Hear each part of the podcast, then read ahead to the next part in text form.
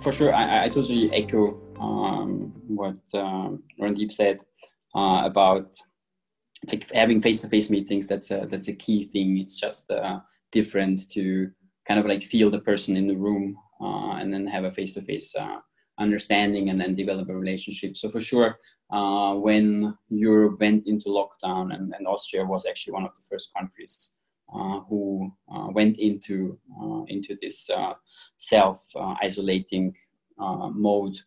Um, it was challenging. We, we had to adapt very quickly and had to understand how we will deal with that, how my field sales will, will, will deal with the situation. Um, the, the, upset I saw, or the first thing I did was um, to try to understand uh, where everyone stands emotionally, because uh, it's it's it's hard. You know, you, are used to the way you're doing, you're conducting your business. You are used to the way you conduct your sales, uh, and you have your targets, and, and so on and so forth. And suddenly, uh, you are locked at home, and you are not allowed to to see anyone uh, and you just don't know what's going on. And all your clients give you the same feedback; they just don't know. So the first thing we we changed was we we, we stepped away from um, a pure sales approach and perspective. We just said, you know, uh, let's call our prospects, let's call our customers, and ask them how they feel. How are they as a, as a human being? So how, how are they dealing with the situation, and how is their company dealing with the situation? And just put everything uh, aside about like you know uh, we had discussions about this and that. Um, as you know, like I'm, I'm, I'm working at um, Western Union in the business development part uh, and in business solutions, uh, where we are dealing with SME and corporate clients uh, managing their FX risk, you know, and suddenly the borders are down. Suddenly uh, the Chinese factories are not working anymore. Um, so, so there is so much uncertainty uh, in there where it just doesn't make sense to stick to what we had. So you had your playbook, you had your uh, kind of understanding of the markets and of the uh, of the forex exchange rates and how everything works out. And suddenly that's not not a given anymore. Um, so we immediately tried to adapt there uh, and, and and get more flexible and and have a more uh, personal approach on it.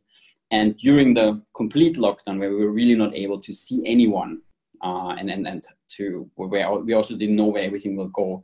Uh, we really just uh, were checking in with them. So every now and then we would check in with, with one of our prospects and, and discuss the thing. It was also learning for us.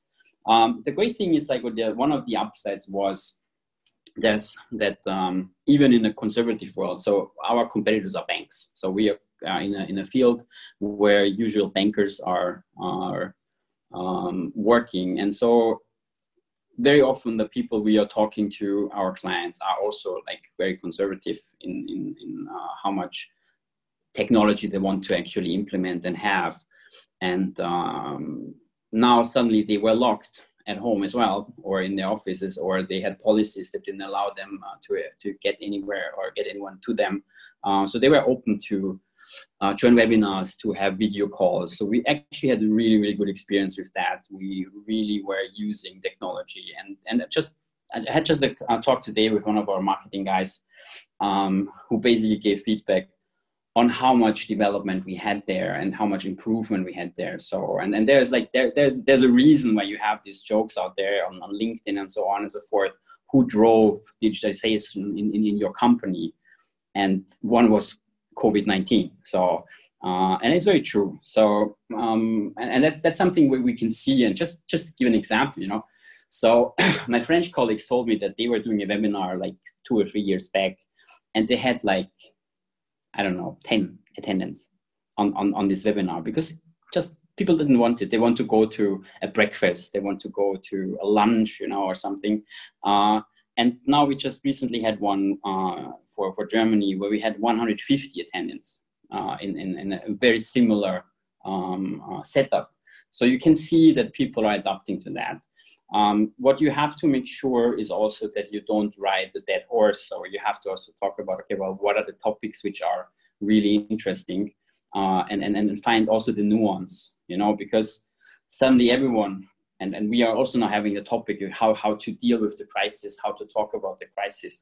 Um, there are lots of, of, of talks out there. So you really have to understand, okay, well, you know, what is uh, what, what is interesting for for your audience for your clients what is information they really want and really need and therefore you have to talk to them and understand uh, how they feel uh, i will i will stop myself now a little bit because otherwise i just go on and on uh, but that's my take